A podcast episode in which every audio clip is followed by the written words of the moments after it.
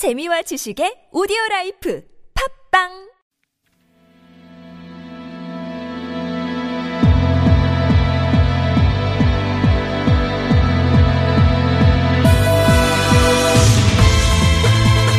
여러분은 지금 한림대 미디어 스쿨 송현주 교수가 진행하는 TBS 아고라를 듣고 계십니다.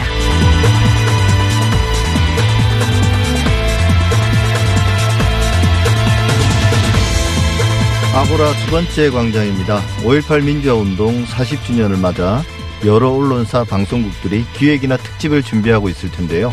TBS도 마찬가지입니다.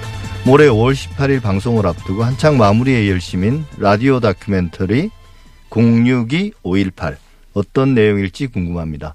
노소정 TBS PD 나오셨습니다. 안녕하세요. 안녕하세요. 준비하고 계신 다큐 062 518에 대해서 먼저 좀 소개 좀 해주시죠. 네, 저희가 어 5월 18일 민주화운동 40주년을 맞아 준비하고 있는 다큐멘터리고요. 예. 40년 전에 5.18의 중심에 있었던 청년들을 만나서 그날의 기억을 듣고 또 지금 살아가는 20, 30대 밀레니얼 세대들을 만나서 5.18을 또 어떻게 기억하고 있는지 들어봤고요. 또 이를 통해서 1980년대 청년들과 2020년에 지금 현재 청년들이 5.18의 가치를 함께 공유하고 공감해 나갔으면 하는 마음으로 만들었습니다. 그러면 다큐멘터리 형식이면 뭐 현장에서 취재하고 뭐 살아계신 분들 인터뷰하고 뭐 그런 내용들이 주로 들어가는 건가요? 네, 주로 그런 내용들이 들어가고요. 또 저희가 이번 다큐멘터리가 젊은 친구들이 듣기에 좀 지루하거나 무겁거나 하지 않았으면 하는 마음이 예. 있어서 인터뷰 형식에 더해서 그 당시 1980년대 상황을 좀 짐작할 수 있게끔 드라마로 재현한 드라마 형식이 중간중간 들어가게 됩니다. 예. 그러면 다큐멘터리 일부분 한번 들어볼까요? 그 5월 17일 밤에 여러 가지 상황들이 바뀌면서 어, 아무래도 불안하고 이래서 제가 이제 잠시 쉬려고 어, 눈을 붙이려고 갔다가 다시 이제 에, 아, 옆에 서점으로 나와 나와서 이제 이런 이런 저런 것들을 정리하는 사이에 이제 그 사람들이 들이닥친 거죠.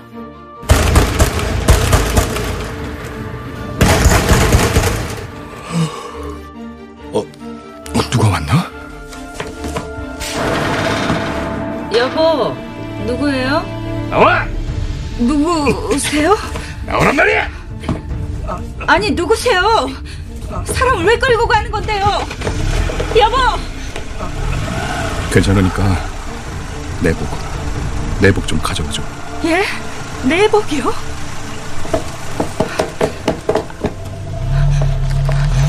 여보! 여보! 네, 드라마 형식으로 약간 재현한 부분인 것 같은데요. 대충 짐작은 되는데 구체적으로 어떤 장면인가요? 어, 이 장면은 이제 1980년 5월 17일 밤에 저희 다큐멘터리의 배경이 되는 녹두서점이라는 광주의 한 서점에서 있었던 일인데요. 주인이었던 김상윤 씨가 이제 보안대에 끌려가는 장면입니다. 그리고 그 뒤에 이제 들으셨던 아내 목소리는 당시 20대 정연애 씨거든요. 예. 녹두 서점의 안주인. 그분이 남편이 갑작스럽게 끌려가면서 이제 혼자 남게 되면서 녹두 서점 에서 여러 가지 활동을 하고 녹두 서점이 이제 광주 항쟁의 중심이 되는 그런 이제 스토리가 뒤에 나오는데 예. 그 앞에 나오는 드라마입니다. 예. 일단 이 다큐멘터리 제목이 굉장히 독특합니다. 062 518. 06은 아마 이제 광주 전화번호 이제 지역 번호인 것 같고요. 518은 518인데 이게 어떤 의미를 담고 있습니까? 어, 저희 방탄소년단 노래 중에 예. 5.18 민주화 운동이 관련된 가사가 나오는 노래가 있거든요. 예. 일단 그 노래 먼저 한번 들어보시겠습니까?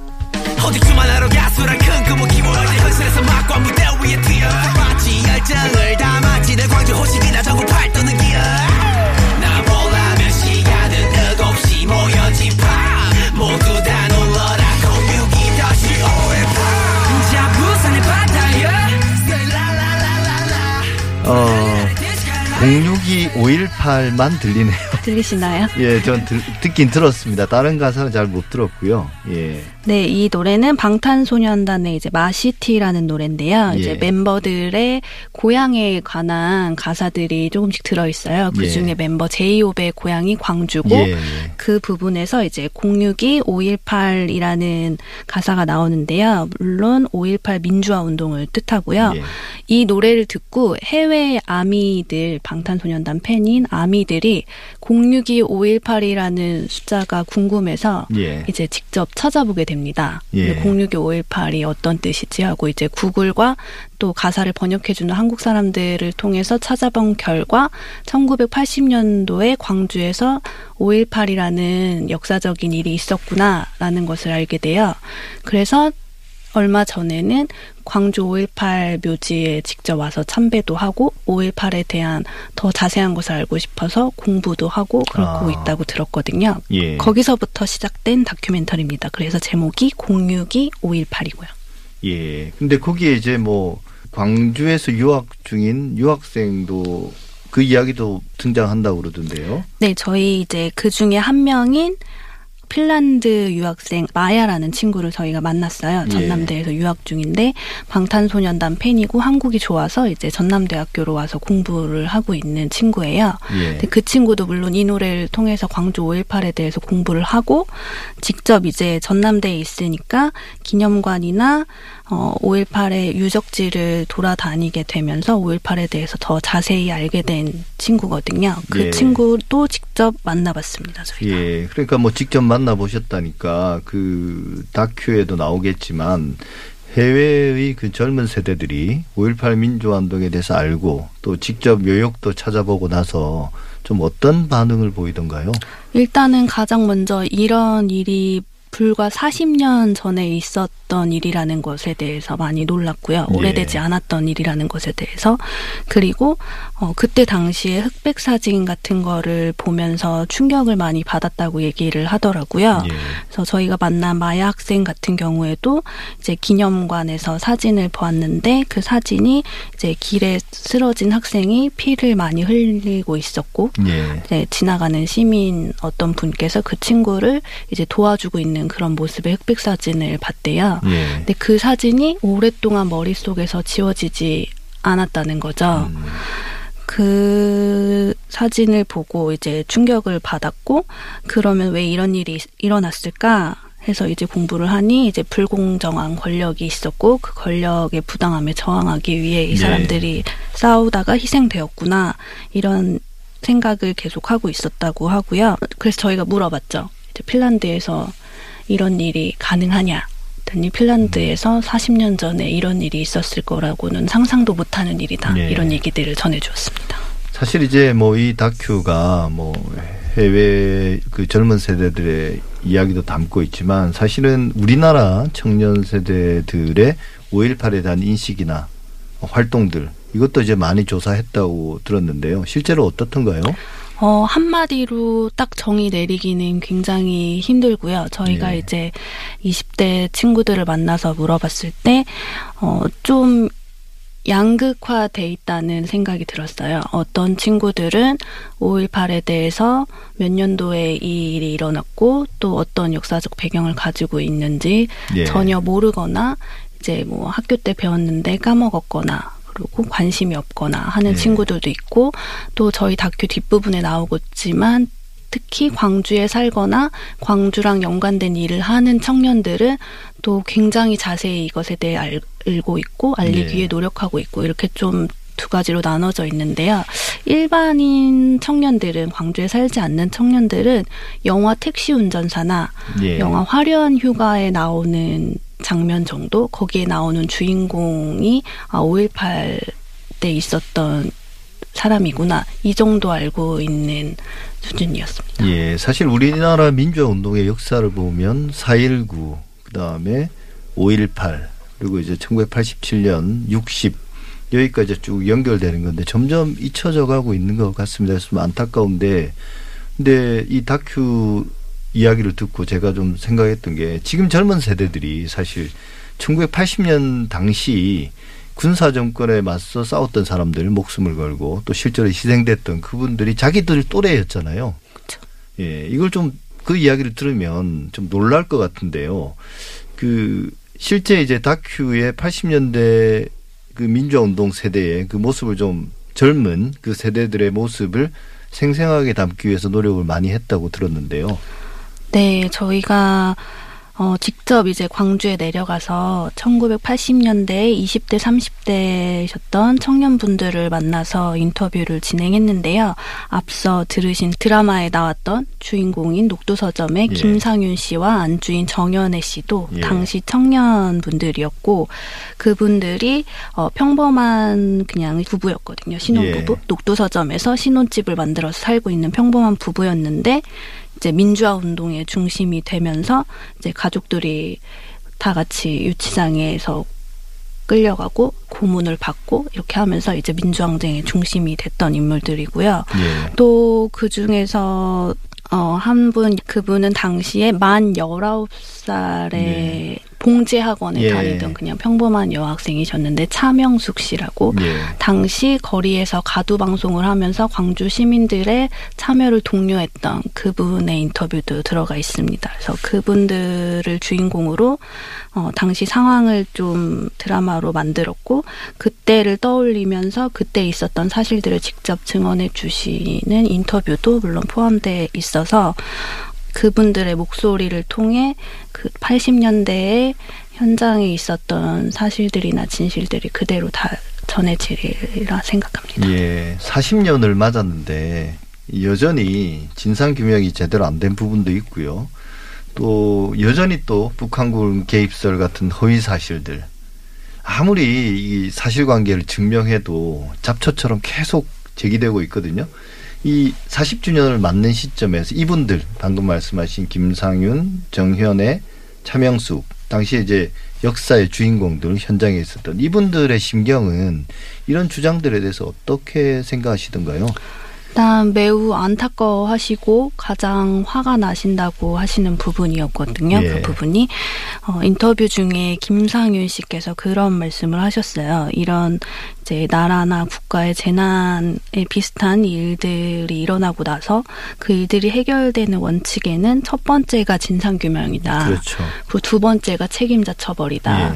그런데 우리나라는 아직도 40년이 지났는데 진상 규명도 그리고 뭐 책임자 처벌도 아 무것도 안 된 채 기념 사업만 하고 있다. 예. 이런 말씀을 하셨어요. 그러면서도 계속 뭐 용서와 화해 이런 그쵸. 이야기를 하죠. 그죠?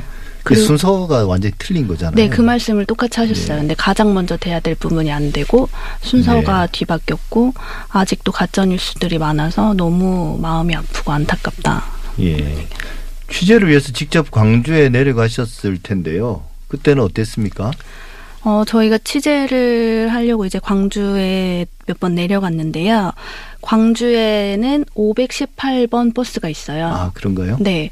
그 버스를 직접 타고 돌아다녔는데 그 518번 버스는 다큐에 나오지만 이제 5.18 민주항쟁의 주요 유적지를 예. 천천히 돌아다니는 버스인 아, 거예요. 그래서 저희가 예. 직접 그 버스를 타고 그 유적지에 내리면서 직접 돌아봤거든요. 근데 저도 이제 이번 기회에 처음 그곳들을 가봤는데요. 그 현장에 직접 서니까 옛 전남도청이었던 자리, 지금은 이제 네. 분수대와 뭐 시계탑이 복원돼서 남아 있는 그 자리에 직접 서 보니까 1980년도에 그 시민들의 함성과 소리가 이렇게 직접 들리는 것 같은 느낌이고 예. 그 분수대랑 시계탑을 지나서 맞은편 건물에 아직도 그 총탄 자국이 남아 있는 예. 곳들 그대로 이제 남겨놨거든요. 사진을 이렇게 붙여놓고 그것들을 보니까 자연스럽게 좀 묵념하면서 그날을 떠올리게 되고 이제 그때 당시 희생되셨던 분들께 이제 애도를 표하고 지금도 살아계신 분들에게 참 감사하다는 생각이 자연스럽게 들더라고요. 예. 그래서 지금까지 뭐 책이나 인터넷이나 뭐 교과서나 이런 걸로 공부했었는데 그런 거 공부하는 것도 중요하지만 어, 그 현장에 직접 가보는 게 정말 중요하다는 거를 깨달았습니다. 네, 사실 그 현장에 가보지 않으면 절대 느낄 수 없는 거잖아요. 네. 예. 일단 그 다큐멘터리를 듣고 느끼는 감상은 이제 저마다 차이가 있을 겁니다. 근데 제작하시는 입장에서 청취자들이 이걸 듣고 어떻게 느껴졌으면 좋겠다. 이런 걸 기대한다. 이런 게 있을 텐데요. 어떤 게 있습니까? 가장 바라는 바.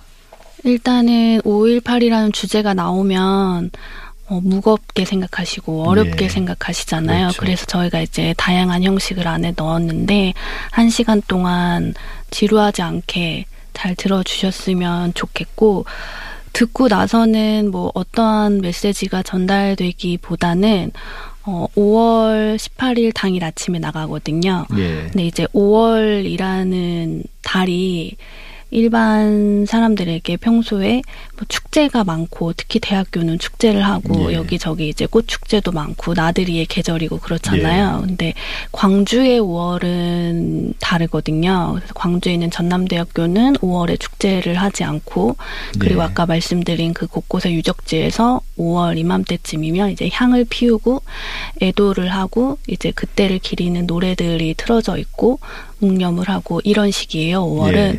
그래서 그 다큐를 들으시고 우리나라 안에 있는 전라남도 광주라는 지역에서는 이 날이 조금은 슬픈 날이고 조금은 네. 아픈 날일 수도 있구나라는 거를 한 번쯤 기억해 주셨으면 감사할 것 같습니다. 예. 마지막으로 방송 시간, 채널 좀 소개해 주시죠. 저희 5월 18일 월요일 아침 9시부터 10시까지 1시간 동안 방송되고요. 김어준의 뉴스 공장 끝나고 바로 예. 방송되니까 채널 돌리지 마시고 잠깐만 기다려 주시면 다큐멘터리 들으실 수 있습니다. 예, 잘 알겠습니다. 5.18 민주화 운동과 관련해서는 역사적 사실관계를 증명하고 바로 바로 잡는 것 그게 이제 이제 첫 출발이 돼야 되겠지만 앞으로 이제 이 토대 위에 살아갈 젊은 세대들의 관심과 기억 이런 게 살리기 위한 그런 모든 노력들이 유의미하지 않나 그런 생각이 듭니다. 많은 분들 청취하시고 저도 꼭 챙겨 듣도록 하겠습니다. 두 번째 광장 지금까지 노소정 TBS PD와 함께했습니다. 오늘 말씀 감사합니다. 감사합니다.